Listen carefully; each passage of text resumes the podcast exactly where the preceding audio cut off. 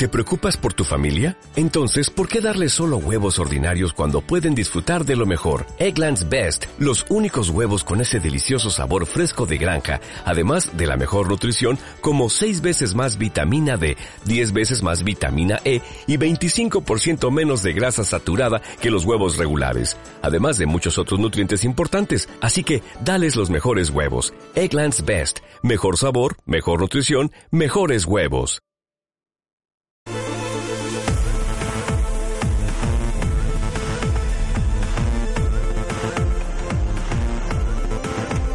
Hola chicos y chicas, Ranta aquí de nuevo. Antes de nada, muchísimas gracias por los comentarios del vídeo anterior, ¿eh? Me encantó ver todos los temas que os dan vueltas en la cabeza y que os interese que debatamos aquí. Es más, gracias a que fueron tan buenos voy a modificar un poquito la sección, recuperando algo del estilo de los primeros vídeos. A partir de ahora, aparte de opinar sobre temas que creo que deban resaltarse o son importantes, si en los comentarios ponéis uno o varios temas o preguntas que pueden resultar interesantes, enseñaré dicho comentario e intentaré dar mi punto de vista sobre él. Esto no solo equilibrará vuestras preocupaciones o intereses con los míos, que personalmente creo que es como debe ser. Mis temas no son más importantes que los que os dan vueltas a vosotros en la cabeza. Solo se escuchan un poquito más porque soy yo el que tengo el micrófono, pero vamos, aquí somos todos iguales, la verdad. Sino que además esto me da un poco más de comunicación entre vosotros y yo, más simbiosis, y eso sabéis que siempre me ha encantado. Bueno, lo opinando de hoy viene gracias a McDonald's. Comed un Happy Meal, no, es coña. Viene dado de Alberún, que planteó varias cosas muy interesantes. Como él pone, aquí pongo algunos temas que a mí me resultan interesantes para un vídeo de opinión. Pone muchos que me encantan, la verdad. Pues, por ejemplo, pone, mm, debemos premiar o reconocer el trabajo de los desarrolladores de los videojuegos en vez de premiar el juego en sí. Es positivo o negativo, que más cada vez se centre más al online. Y otro que me parece fantástico, que seguramente me centre en otro vídeo, va a ser el de, ¿crees que es positivo o negativo que un partido político u organización publique videojuegos en los que fomentan su ideología política, adoctrinando así a los jugadores? Se me parece que vamos a dar mucha, mucha caña y saber vuestra opinión sobre ello va a ser fantástico. Como veis hay un montón y son muy interesantes, pero bueno, voy a centrarme solo en una porque no creo que vosotros aguantéis durante dos horas mientras os suelto la cháchara aburrida. Así que me centraré en la pregunta de él, que es ¿crees que el presupuesto invertido en un juego es significativo en la calidad de este? Y voy a darlo como una vuelta para que sea un poco más genérico. El título será La influencia del presupuesto en un juego. Este es un tema que siempre me ha llamado la atención, porque cuando echamos una mirada rápida solo parece que vemos dos tipos de juegos. Indies pixelados que parecen haber pagado su juego más con el esfuerzo y años de su vida que con dinero, y por otro lado las superproducciones más caras que las propias películas de Hollywood. ¿Cuál es el problema de estas superproducciones en el mundo de los videojuegos? Su falta de proyección de futuro. A ver, usemos las matemáticas simples que utilizan estas empresas. Ok, a ver, ¿cuántas personas de nuestro equipo pueden desarrollar una narrativa o una historia interesante? ¿Tú? Vale, tú llevas aquí un tiempo, bienvenido. ¿Tú? Tú no cuentas, llevas muy poco tiempo aquí, no has demostrado nada, así que quédate programando para nosotros durante una década y quizás algún día cuando te vayas de la empresa y quieres un juego indie que tenga éxito, te recontratamos y nos enseñas toda tu creatividad. Ahora levantad la mano cuántos de vosotros podéis programar códigos para que esto sea bonito. Perfecto, todo. La prioridad será bonito. Además, cuando se lo enseñemos al público, ¿cómo vamos a transmitirle que es una buena historia en un tráiler de dos minutos? Mejor enseñarle que explosiones y... que eso es lo que atrae, que eso es lo que quiere el público. Es el pan nuestro de cada día en la industria. Muchísimo más fácil añadir decenas y decenas de programadores a un proyecto para que lo embellezcan que conseguir un grupo creativo que cree una idea original. Y chicos, no creáis que es que no los hay. Como os dije, hay gente con muchísimas ideas en esta industria. Pero estas grandes producciones, como en Hollywood, como en todos estos sitios, ya no se basan en la creatividad, sino en la forma de maximizar los beneficios reduciendo al mínimo los riesgos. Estos productores les ponen en la mesa dos sobres con dos opciones. Opción 1, una idea nueva. U opción 2, secuela segura, pero que ya ha perdido todo su juego, que ya está sequísima se lanzarán sin dudarlo en la secuela, porque los riesgos son muchísimo menores. Tienes una base de seguidores que comprarán el juego, incluso lo precomprarán solo por el hecho del nombre, que tiene cojones lo de precomprar, chicos, os insisto una y otra vez, no precompréis jamás, jamás. Hacéis más daño a la industria del que os podéis imaginar.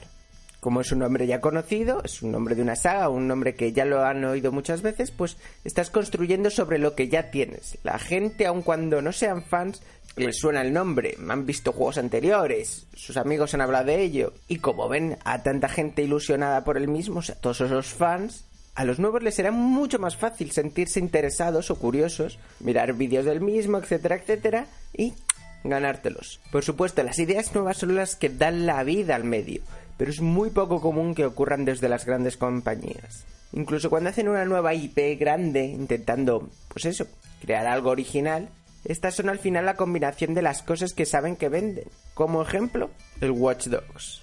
Fusionemos la infiltración con Gadget y las torres para expandir tu terreno del Assassin's Creed, Batman, todo eso. ¿Con qué lo fusionamos? Con el GTA. Añade una historia de venganza y traiciones típica y como protagonista un hombre blanco entre 25 y 40 con voz de ronca. Ya tiene usted una superproducción. Antes de que me lo digáis, siempre va a haber casos de gente que crea algo súper original, algo súper nuevo y deciden arriesgar. Siempre puede ocurrir. Estamos hablando a nivel general. Estamos hablando de lo que vemos, ¿vale? Siempre tengo que resaltar esto porque muchas veces veo a gente que se confunde, se piensa que cuando hablo en términos generales estoy hablando en realidad en términos absolutos y no, no. Una cosa es una cosa y otra es otra.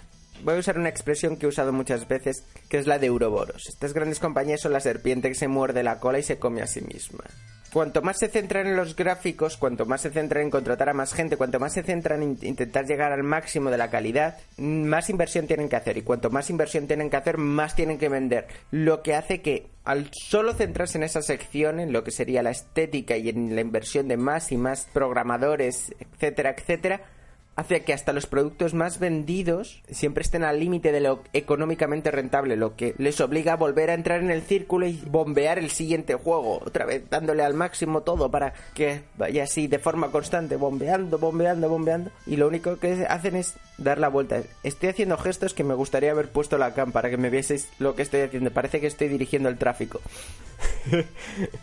es una pena, pero es así, siempre consumiéndose a sí mismo.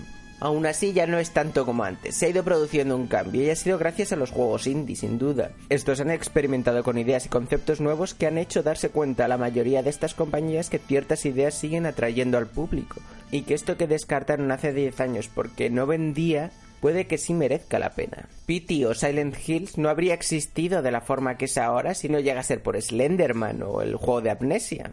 Otro ejemplo súper obvio, ¿de verdad creéis que tendríamos tantos, tantos juegos con la obtención de recursos y el crafteo de objetos, armas, etcétera, etcétera, si no llega a ser porque Minecraft lleva décadas siendo el juego más popular entre niños y no tan niños? No solo en eso están cambiando, también veo que poquito a poco estas compañías están tomando nota del medio del cine en otro aspecto. No en todas las películas debes invertir 200 millones de dólares. Lo que hacen muchas de estas compañías de cine es dar un presupuesto de unos 20 millones para desarrollar una de estas ideas o películas nuevas que puede ser más extraña, pero ya es tuya. Con un poco de suerte puede proporcionarte ese pelotazo que tiene tanto éxito como fue The Blair Witch Project o como fue Pulp Fiction, creo recordar, o Reservoir Dogs. No me acuerdo cuál fue las dos. Creo que fue Pulp Fiction la que más sacó dinerito.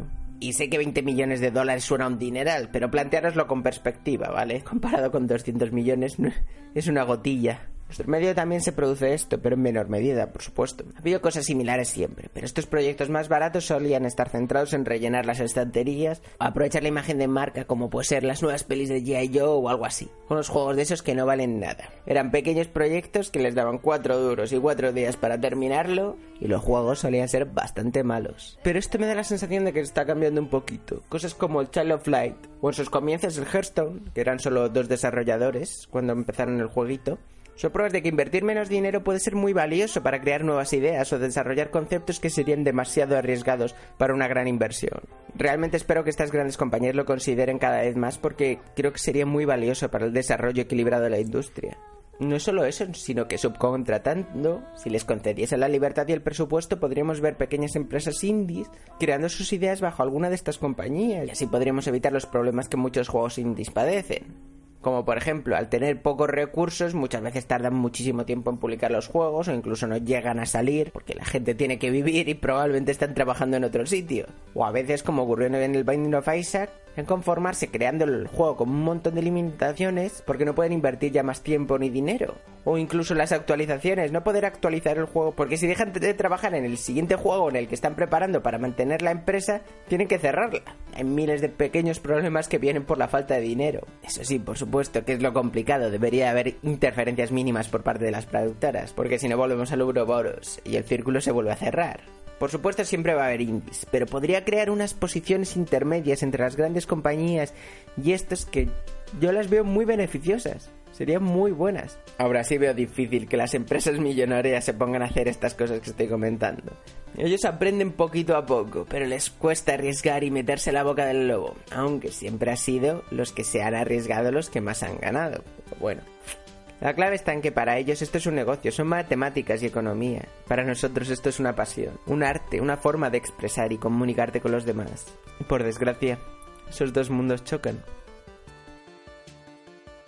Bueno, chicas y chicas, como comprendéis, la pregunta de la semana anterior, o incluso más, quizá fue un poquito más. No, creo que fue la semana anterior. No os puedo poner los comentarios porque, como os he explicado, voy a ir utilizándolos poquito a poco. O sea que la pregunta de la semana anterior no va a haber sección final. Una cosa que me ha llamado la atención de los temas que habéis dado, me ha gustado. Puede que sea una tontería, pero me ha gustado mucho que no me habéis preguntado por ¿qué opinas de las mujeres y los videojuegos? o de ¿qué opinas del del aspecto que tienen las mujeres en el mundo de los videojuegos y tal. Sé que a lo mejor es una pregunta que tenéis en mente, pero no sé, a lo mejor he conseguido transmitir lo suficiente mi punto de vista. O puede que, como ocurrió, mucha gente se ha cabreado conmigo con el Fuck You 2014 y todos los que eran sensibles con ese tema se han pirado, que también puede ser. El caso es que esta semana os voy a hacer una pregunta que tengo yo en la mente desde hace muchísimo tiempo y quiero saberlo y quiero poner vuestras opiniones, quiero ponerlos vuestras ideas aquí. La pregunta es, si tuvieseis el dinero, el presupuesto que tanto hemos hablado, ¿qué juego haríais? No quiero que os paséis de la raya, o sea, quiero que os imaginéis en una posición de un juego indie. Tenéis el dinero para ello, pero no podéis hacer Skyrim 3, no podéis hacer el GTA 7, no tenéis un super presupuesto de 400 millones, tenéis el presupuesto de 20 millones. Para que volvamos al tema que hemos hablado. Tenéis un presupuesto justito, pero os puede dar para desarrollar una idea muy interesante. Si realmente estáis haciendo un juego y no queréis que la gente os plagie o os copie, no hace falta que lo pongáis. Pero vamos, me gusta, me gustaría ver vuestra creatividad, qué ideas tenéis en mente y todo eso. Ya sabéis que soñando con videojuegos prácticamente es eso. Son las ideas que se me ocurren en un videojuego que serían guays. Siempre he tenido curiosidad. Por lo demás, chicos, seguid compartiéndolo en Facebook, Twitter, los foros y esas cosas y darle a me gusta de favoritos. Es lo que nos ayuda cada día. Gracias por vuestros comentarios. Saludos de G40. Rant fuera.